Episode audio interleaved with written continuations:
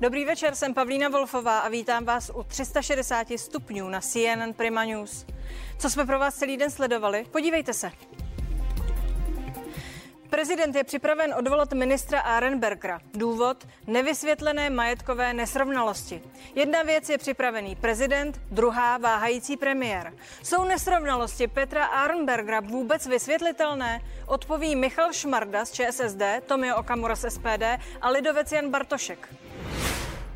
Jeden je autorem depresivních predikcí, druhého viní z toho, že epidemii soustavně zlehčuje. Několikrát se veřejně nepohodli a teď znovu.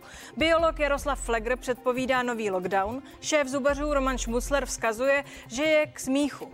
A oba dostanou slovo.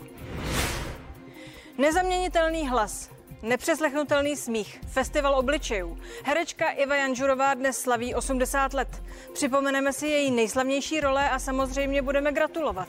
S historičkou a filmovou kritičkou Jindřiškou Bláhovou.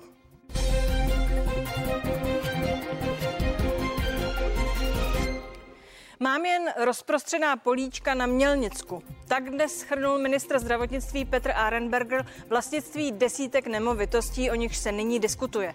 Premiéru Babišovi musí v následujících dnech předložit seznam všech dokumentů, jímž doloží, že má majetkové přiznání v pořádku. Reportérce Adéle Jelínkové se podařilo zjistit, kde a jaké nemovitosti Petr Arenberger vlastní. Nejvíce pozemků má podle katastru nemovitostí ministr zdravotnictví tady v Koricanech. Patří mu nejen tento rodinný dům, ale také tento statek. Ten podle místní zdědil po své matce, která odsud pochází. Jsem tam projede, tadyhle se podívá na ten stateček. Ten barák teda pronajímá, nevíte? Tenhle barák No. pronajímá, ne? Pronajímá. Stará se o něj nebo spíš ty nájemci? Udělal střechu novou, všechno tady, opravil to, no. Ve stejné oblasti nespadá do majetku ministra zdravotnictví pouze důma nebo statek, ale i řada polností. Konkrétně tady v Koricanech jich má nad 52 hektarů. A jiné to není ani o dva kilometry dál v malé obci Netřeba. Tady by podle katastru nemovitostí měl ministru Arenbergerovi patřit nejen tento dům. Ale také tento areál známý jako archiv Vinohradské nemocnice. Ten je mimo jiné podle našich zjištění v záplavové oblasti se čtvrtým nejvyšším stupněm povodňového nebezpečí. Ministrovi podle katastru patří i nedaleký rybník a několik polí. On měl od nás kdysi pronajatý pole. S tátou tady jednal, pak je od táty koupil. Netřeba a Koricany na Mělnicku ale nejsou jediné, kde má Petr Arenberger svůj majetek. Podle listu vlastnictví má nemovitosti v minimálně dalších devíti obcích, převážně v Praze a středočeském kraji. Jenom pražských nemovitostí pana ministra jedná se tedy o vilu v Kobylisích, činžový dům v Kobylisích, byt na Žižkově a na Novém městě. Tuto chvíli odhadujeme zhruba na 90 až 100 milionů korun. Samozřejmě má nemovitosti i mimo Prahu. Tam ta cena bude eh, dále růst. Sám ministr ale svoje nemovitosti nevnímá v takovém měřítku. To je naprosto úsměvné. Každý si představí, že mám tady někde 50 baráků, tak to není, jsou to prostě kousky políček. Petr Arenberger už v pátek novinářům řekl, že považuje vysvětlení svých majetkových poměrů za dostatečné a nevidí důvod pro svou rezignaci, po které volali opoziční politici. Redakce Adéla Jelínková, CNN Prima News. A já si ještě dovolím dodat, že dnes v podvečer tisková mluvčí právě pana ministra eh, pro novinky potvrdila, že Petr Arenberger nemá bezpečnostní prověrku, kterou jako bývalý ředitel nemocnice mít měl, respektive musel. A už tady vítám Tomio Okamuru z SPD. Dobrý večer. Dobrý večer vám divákům. Jana Bartoška, Lidovce. Dobrý večer, KDU Dobrý večer. ČSL. A vzdáleně je připojen Michal Šmarda z ČSSD. Děkuji, pane Šmarda, dobrý večer. Dobrý večer, také vám přeji z Nového města na Moravě. Eh, Pane Okamuro, co myslíte, eh, že si dnes říkal pan prezident s panem premiérem? Protože schůzka byla, ale nic se o ní neví oficiálně. Tak to opravdu nevím. Eh, Já bych si samozřejmě přál, aby řešili situaci ve vládě, protože pakliže jsou ve vládě ministři, kteří na jednu stranu kážou lidem, jak se mají chovat a dávají a ukládají jim různá plošná opatření a omezují jim životy, a sám pan ministr neumí naplnit ani základní povinnosti, jako je majetkové přiznání, které přitom v různých formách podávají i občané České republiky, ať je to formou různých přiznání, daňových přiznání a podobně. Tak eh, samozřejmě, když pan ministr zapomene, řekne, že nemá příjmy, pak přijde na to, že má 30 milionů, že inkasoval, řekne, že má pět nemovitostí, pak je jich 65 Bohužel eh, my potřebujeme vládu, která bude mít důvěru a tato vláda tímto opět ztrácí už tu pouhou 20% důvěru a já myslím, že je opravdu čas na zásadní rekonstrukci vlády. Tedy říkáte, že eh, byste byl býval rád, kdyby, pokud mluvil prezident s premiérem, mluvili na toto téma. Pane Bartošku, Pan premiér dnes jel k panu prezidentovi nečekaně, pak nepředstoupili společně před novináře, dokonce ani jeden nic neřekl, co se tam odehrávalo. Pan Ovčáček říkal, že aktuální politickou situaci řešili. Není to podobný, ne totožný scénář, jaký jsme sledovali třeba v případě eh, pana ministra Blatného? No vždycky, když jsou ta setkání zahalená tajemstvím, tak člověk si říká, kdybych mohl být to mužkou a teda slyšet, co se tam dělo, to jsem bohužel nebyl. Můžeme se pouze domnívat, Každopádně to, že není z jednání prezidenta a premiéra výstup je značně nestandardní. Samozřejmě to vyvolává řadu spekulací a, a je možné, že řešili situaci ve vládě. Já jsem přesvědčen, že to je naprosto klíčové, protože vláda se znevěrohodňuje a každou další nominací se volí horší a horší od personální volba ze strany premiéra. Pane Šmardo, stejná otázka. Myslíte si, že pan prezident s panem premiérem řešili kauzu Petra Arenbergera?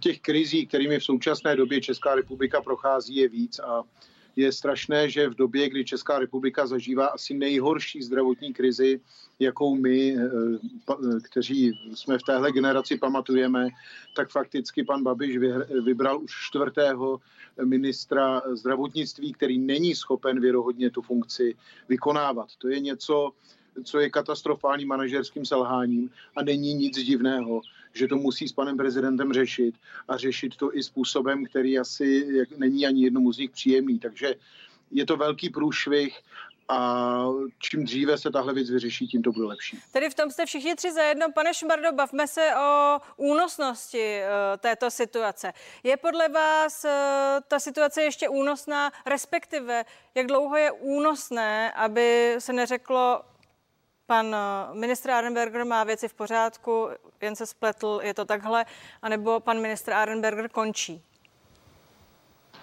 Já si myslím, že ta věc není únosná a to už proto, víte, mě z toho nejvíc šokovala ta kauza s tím archivem e, Pražské nemocnice, kdy se jejich dokumenty vozí do archivu někam do nějakého JZD, někde 50 km za Prahou, jenom proto, že je to majetek pana Arenbergera Eh, který za to inkasuje pak 100 tisíc měsíčně. To je natolik strašlivá věc, že když se to člověk uvědomí, tak prostě ten člověk nemá v, eh, v pozici ministra zdravotnictví co dělat.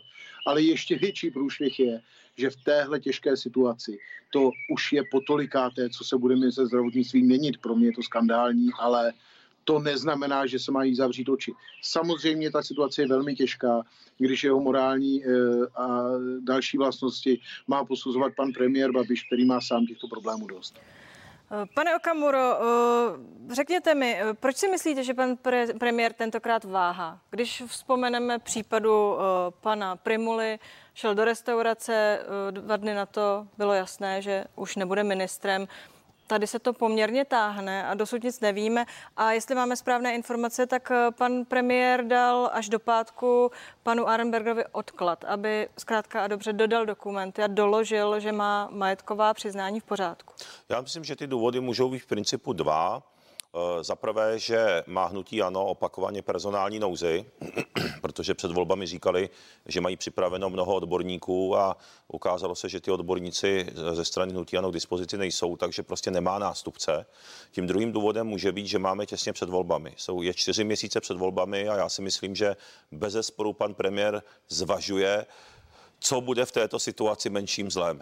Zdali to ještě chvíli vydrží a zdali pan ministr teda nějakým způsobem napraví situaci nebo zdali ho odvolat a samozřejmě bude to opakované selhání. No a není to tím spíš, pane Okamoro, že uh, máme měsíce před volbami. Vždyť tu situaci uh, pana Babiše pan Arenberger teď značně komplikuje, myslím tím směrem k voličům, nebo ne? Uh, je to tak, nicméně já se v politice, sice nejsem tam dlouho jako mnozí jiní, ale pár let tam jsem, tak eh, vím, že mnozí lidi zvažují třeba, jestli to nevyšumí, eh, jestli to často se používají nebo občas se používají takové metody, že ty vládní strany vytáhnou nějakou úplně jinou kauzu, kterou zahltí média, aby se právě zapomnělo na nějaké Umí se tedy představit, že by se na to zapomnělo, že to má rozměry až skoro anekdoty. 65 nemovitostí a 30 milionů no, já zapomenutých si to, já si, přiznání. Já si to představit nedokážu, já vám tady jenom popisuji politické metody, které interně vidím u jiných politických stran, takže si dokážu představit různé scénáře, proč pan premiér váhá. Tak zněla ta otázka. Eh, pane Bartošku, eh, Připomeňme, ministr nepřiznal desítky milionů ze studií nových léků, které prováděl na své soukromé klinice s tím, že náklady spolkly zisk a desítky nemovitostí, polnosti, domy, byty, jak jsme viděli. Máte za to, že se to dá uspokojivě vysvětlit? Já jsem si říkal, co by mi tak řekli moji kamarádi. Kdybych za nima přišel a řekl jsem, kluci, víte, já jsem si najednou uvědomil, že jsem nepřiznal 65 nemovitostí a 30 milionů. No a oni by mi řekli, no podívej se, buď se nám lhal, anebo jsi úplně blbej. Jako jde zapomenout 30 Ještě milionů. je tam verze uh, naivita. Svěřil jsem svůj majetek do rukou nějakých účetních a skutečně jsem to nepřekontroloval. Doufám, že pan ministr nepředpokládá, že já jsem tak naivní, abych mu tohle to snědl i s návnadou. Jasně, že ne. Podívejte se. To, co se stalo ohledně těch léků, je jednoduchý příběh. To byly peníze určené pro nemocnici a pro výzkum.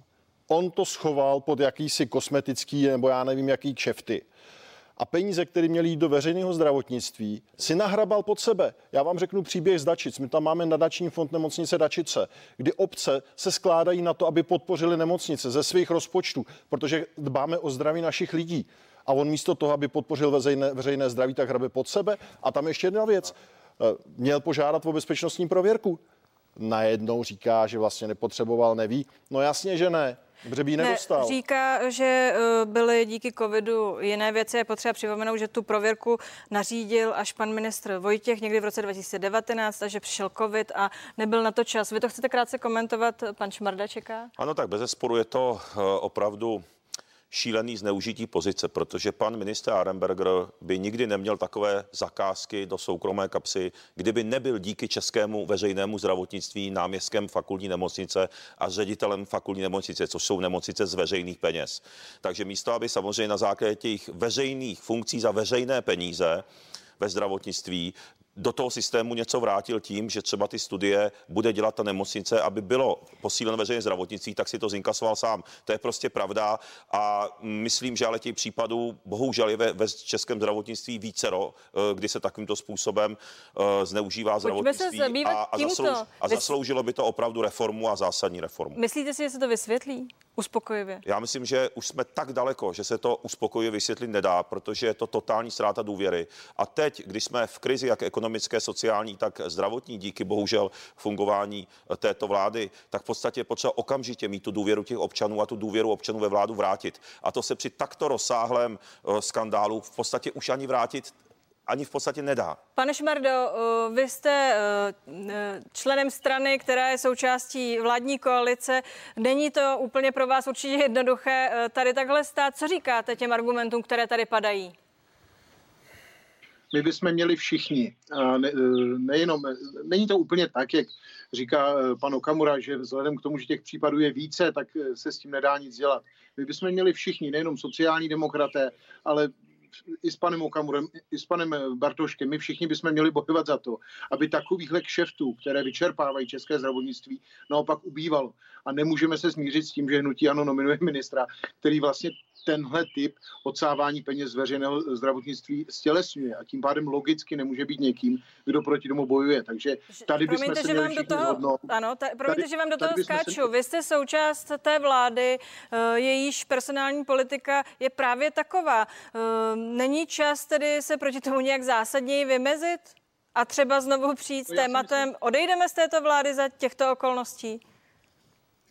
Podívejte se, eh, přece není, nedává žádnou logiku, aby Jana Maláčová například, která vypracovala poměrně solidní způsob, jak bojovat s koronavirem, která teď potřebuje aby prošla důchodová reforma, která je důležitá pro tuto zemi, tak aby odcházela proto, že selhal minister zdravotnictví. Já si myslím, že pan Babiš by měl přiznat, že v tomhle případě bohužel už po několikáté sáhl vedle a velmi rychle tu situaci vyřešit, protože skutečně teď potřebujeme, aby české zdravotnictví mělo důvěru. Takže já se proti tomu neumím vymezit silněji, než jsem to udělal dneska a doufám, že to pan premiér velmi rychle vyřeší. Eh, to, že je to jeho velké manažerské selhání, že vyměnil v době, kdy potřebujeme ve zdravotnictví eh, stabilitu, takže musí už po čtvrté mít ministra zdravotnictví. To je bohužel průšvih, ale čím dřív to přizná, tím lépe pro nás, pro všechny. No, já tady musím krátce reagovat na bývalého místo předsedou ČSSD, pana Šmardu. Pane Šmardo, teď vy jste měli léta ministra zdravotnictví a finále je, že vás minister zdravotnictví David Rát je ve vězení právě za machinace s veřejnými prostředky. To znamená, vy už jste to dávno mohli změnit. My jsme na rozdíl od vás ve vládě nikdy nebyli. Právě proto, kdybychom ve vládě byli, tak tu šedou privatizaci, zákulisní privatizaci českého veřejného zdravotnictví, ke které vy jste celou dobu mlčeli a dokonce se na ní přímo participovali a vaši vrcholní politici jsou za to ve vězení, tak to je právě potřeba změnit a vy jste s tím bohužel jako ČSSD vůbec nic neudělali, protože dneska se to děje i v případě bohužel porodnictví, že, že vám řeknou nemocnici, že jsou mají obsazené. Pardon, já vám do toho skáču. Vím, co jste chtěl říct. Připomínám, že tohle byla akvizice pana premiéra, nicméně reagujte, pane Šmardo. Já, si, já děkuji panu Okamurovi, přestože ten jeho útok byl velmi tvrdý, tak mu za něj děkuji, protože tady přesně vidíte ten rozdíl. Ve chvíli, kdy se ukázalo, že nějaký sociální demokrat podvádí nebo švindluje, nebo dokonce jako v tomhle případě je skorumpovaný. Sociální demokracie se ho nezastávala, ten člověk okamžitě odešel a skončil tak, jak říká pan Okamura. My dnes nechceme nic jiného. Ještě ode mě krátká reakce. Ptala jste se, proč premiér váha. Jestli je pravda to, s čím přišel, se neovlivní, že vyšetřovatel Nevtípil uzavřel spis, kde je připraven obžalovat premiéra Andreje Babiše, tak samozřejmě se to hromadí ty problémy vlády. A najednou zde máme ministra, který má problémy s tím, že podal špatně majetkové přiznání, premiéra, který očividně je taky ve střetu se zákonem. Takže se ukazuje, že to vláda ztratila důvěru. Jak by, jak by eh, to spolu souviselo? Myslíte si, že by eh, se v člověku, v premiérovi, který je podezřelý ze střetu zájmu, objevila sympatie s někým dalším, kdo komu teď eh, hrozí totéž? Ten příběh je velmi jednoduchý. Ano, přeci vstupovalo s tím, že pravidla platí pro všechny stejně. A jestliže a po právu by minister Arenberger měl zmizet z té vlády jak tak, jak pochybil. A no, skončí, adekva... to tím, eh, skončí to tím pro vás? Bude řečeno, eh, pan ministr pochybil, nemá tu co dělat, ať si dá své věci do pořádku, ale mimo funkci. No, došlo-li k porušení zákona, nech činí orgány činné v trestním řízení. Na druhou stranu platili zákon pro jednoho, musí platit i pro premiéra. A já jsem přesvědčen, že pan premiér by měl měřit stejným metrem. Ukazuje se, že tomu tak není. No. To tak je prostě, to je realita. Kdo má být příštím ministrem, pokud eh, pan ministr Arenberger eh, tohle neustojí? No tak tu odpovědnost mají pochopitelně vládní strany. Má i hnutí ANO, které má v gesti ministerstvo zdravotnictví. Na druhou stranu musím zase odpovědně říci, my se z té odpovědnosti, my jsme opoziční strana, ale pak, když budeme přizváni k diskuzi, protože je vidět, že vládní strany jsou zoufalé a skutečně už nemají žádného ministra zdravotnictví, eh, dokonce, když se podíváte na situaci ministra vnitra Jana Hamáčka, kdyby, kdyby nebyl předsedou ČSSD a byl uměle držen ve vládě, ten by by měl už přeci podat demisi dávno. Mimochodem, dneska má vláda už, uh, už má důvěru jen 20% občanů. Na místě by bylo, řeknu to upřímně, aby odstoupili pan premiér Babiš, aby vznikla vláda odborníků, která přivede, uh, přivede tuto zemi. Je už jen na ty čtyři měsíce k volbám. Ale to přeci víte, že opakujete, a... ale že to se nestane. No, tak eh, je potřeba projít si tím hlasováním a uvidíme, jaké jsou poměry eh, v poslanecké sněmovně, eh, protože musím říci, že na základě toho, jak prošel nový volební zákon, tak bude ještě poměrnější systém. To znamená, je možné, že po volbách se vláda bude skládat třeba i půl roku, takže ona ta současná vláda v demisi pak může vládnout ještě i třeba rok a to je samozřejmě nepřijatelné, aby třeba ministr vnitra Hamáček po všech pochybeních a po všech chybných krocích byl ještě rok ministrem. To přeci je úplně hrozná představa Pane... ČSSD. Takže jenom krátce chci říci, že my se té diskuze rádi zúčastníme, pak, když budeme přizváni skrz politické spektrum. Kdo by měl být další minister zdravotnictví? My máme konkrétní typ. Ne, nebudu tady říkat jméno, protože pochopitelně by se stal ten člověk terčem okamžitě uh, mediálního linče, ale jsme ochotni té se té debaty uh, uh, zúčastnit, protože v SPD máme odborně připravené lidi na místa ministrů, kteří by jsou velice zkušenými manažery. Pane Šmerdo, typově a fakticky, věděl byste o někom, kdo by eh, s tímto odkazem, který zanechali předchůdci, eh, tento úřad v tuto chvíli eh, vzal, převzal, kdo by mohl být příštím ministrem zdravotnictví? Sociální demokracie byla už při posledním průšvihu pana premiéra, když odvolával pana Blatného, tak byla připravena přijít s náhradou za pana ministra Blatného. Je samozřejmě připravena dál. Já si myslím, že Eh, ať už je to pan bývalý hejtman Běhounek nebo eh, další odborníci ze sociální demokracie, které máme, tak by byli schopni to zvládnout, ale samozřejmě teď je na tahu pan premiér, který by musel v té první fázi požádat sociální demokracii o tuto nominaci. To je věc, na kterou my jsme byli připraveni už minule. A samozřejmě, že tito naši lidé, kteří se osvědčili, by to určitě zvládli lépe než eh, dneska tahle ostuda, která tady je.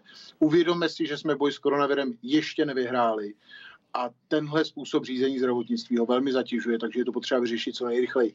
Jenom k panu ministru Hamáčkovi, já bych tady řekl panu Okamurovi. Pan ministr Hamáček vyřešil jednu z největších mezinárodních krizí bezpečnostních a rozhodně v tuto chvíli není důvod, aby odcházel.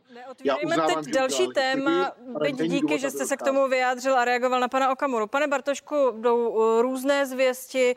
Slyšela jsem, že se možná vrátí uh, ministr Adam Vojtěch. Může se stát. Slyšela jsem o možnosti, uh, že se stane ministrem pan profesor Žaloudík. Slyšel jste nějaká další jména? No, já tady můžu pouze konstatovat, že v rámci koalice spolu, což je ODS, KDU, ČSL a TOP 09, máme řadu odborníků, lékařů a profesorů, kteří by tento rezort bravurně zvládli. Ale bohužel tak, jak to řídí pan premiér, tak spíš to vypadá, že tu pozici ministra by bylo lepší, kdyby nabídl ve slevomatu protože to je na čtyři měsíce, minister se nestihne ani rozkoukat a víceméně to je o tom, že asi přijde a řekne ententíky, rozpočítá řekne, ty budeš minister, protože takhle vypadá personální politika stávajícího. Tak jako humor je to dobré, ale přesto sedíte ve sněmovně, eh, ta vláda je vám zatím zodpovědná, než ji vyjadříte eventuálně nedůvěru.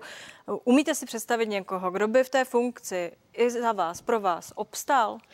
Já vám řeknu, chvíli. jak si to dovedu představit. Je to velmi jednoduché. Jestliže přijímáte někoho na pozici ministra, tak si přeci zjistíte, jestli má v pořádku daně, jestli má v pořádku daňové přiznání, jestli má v pořádku prověrku, když ji měl mít. A takovýhle člověk by se na pozici ministra vůbec neměl objevit v okamžiku, když zjistíte, že má tyhle problémy.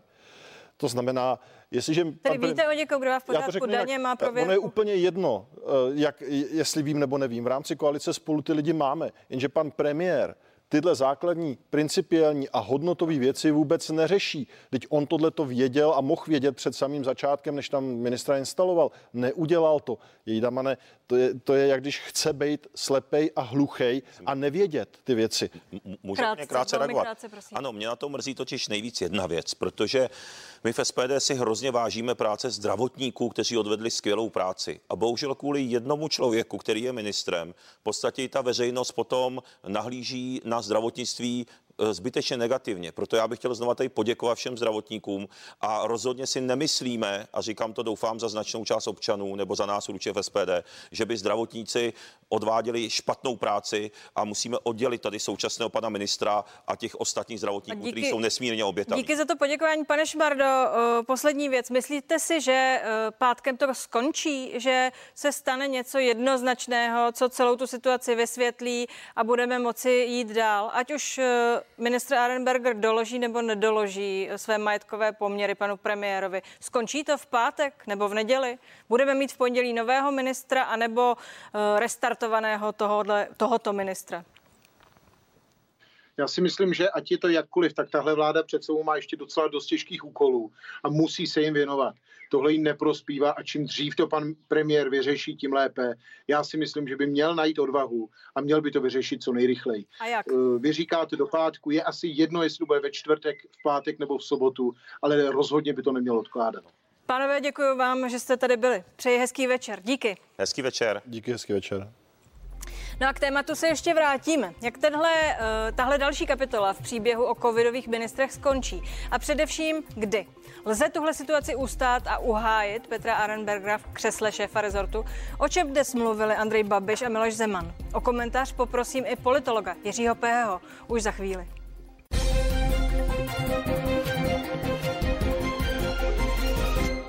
360 stupňů je zpátky, díky, že jste zůstali. Připomínám, že Andrej Babiš byl dnes na hradě. Řešil potíže svého ministra zdravotnictví, kterých přibývá. Co hledat za náhlým jednáním o aktuální politické situaci, po němž ani jeden z aktérů nepředstoupil před novináře. Dobrý večer přeji politologovi Jiřímu Pehemu. Dobrý večer. Co je podle vás za tou náhlou a nevysvětlenou schůzkou na hradě na téma aktuální politická situace? Tak uh, případ pana Arenbergera se nabízí jako ta, dalo by se říct, nejlogičtější uh, možnost nebo vysvětlení, protože skutečně ta jeho pozice je neudržitelná. Takže pokud se premiér takto nečekaně ohlásil na hrad, tak bych uh, si myslel, že zřejmě se šel poradit s prezidentem, jak postupovat. Možná už má připraven nějaký, nějaký scénář. Eh, spekulace kolem odvolání ministra zdravotnictví se skutečně množí. I důvodu přibývá. Připomínám, že dnes odpoledne ještě přibyl fakt, že ministr nemá pro ředitele nemocnic povinnou prověrku. Jak reálné eh, tedy je, eh, že byla řeč o jeho odvolání a jak reálné je, že to odvolání už je připraveno? Tak to nevím. Samozřejmě mm, Premiér Babiš mohl jít za prezidentem i kvůli jiným důvodům.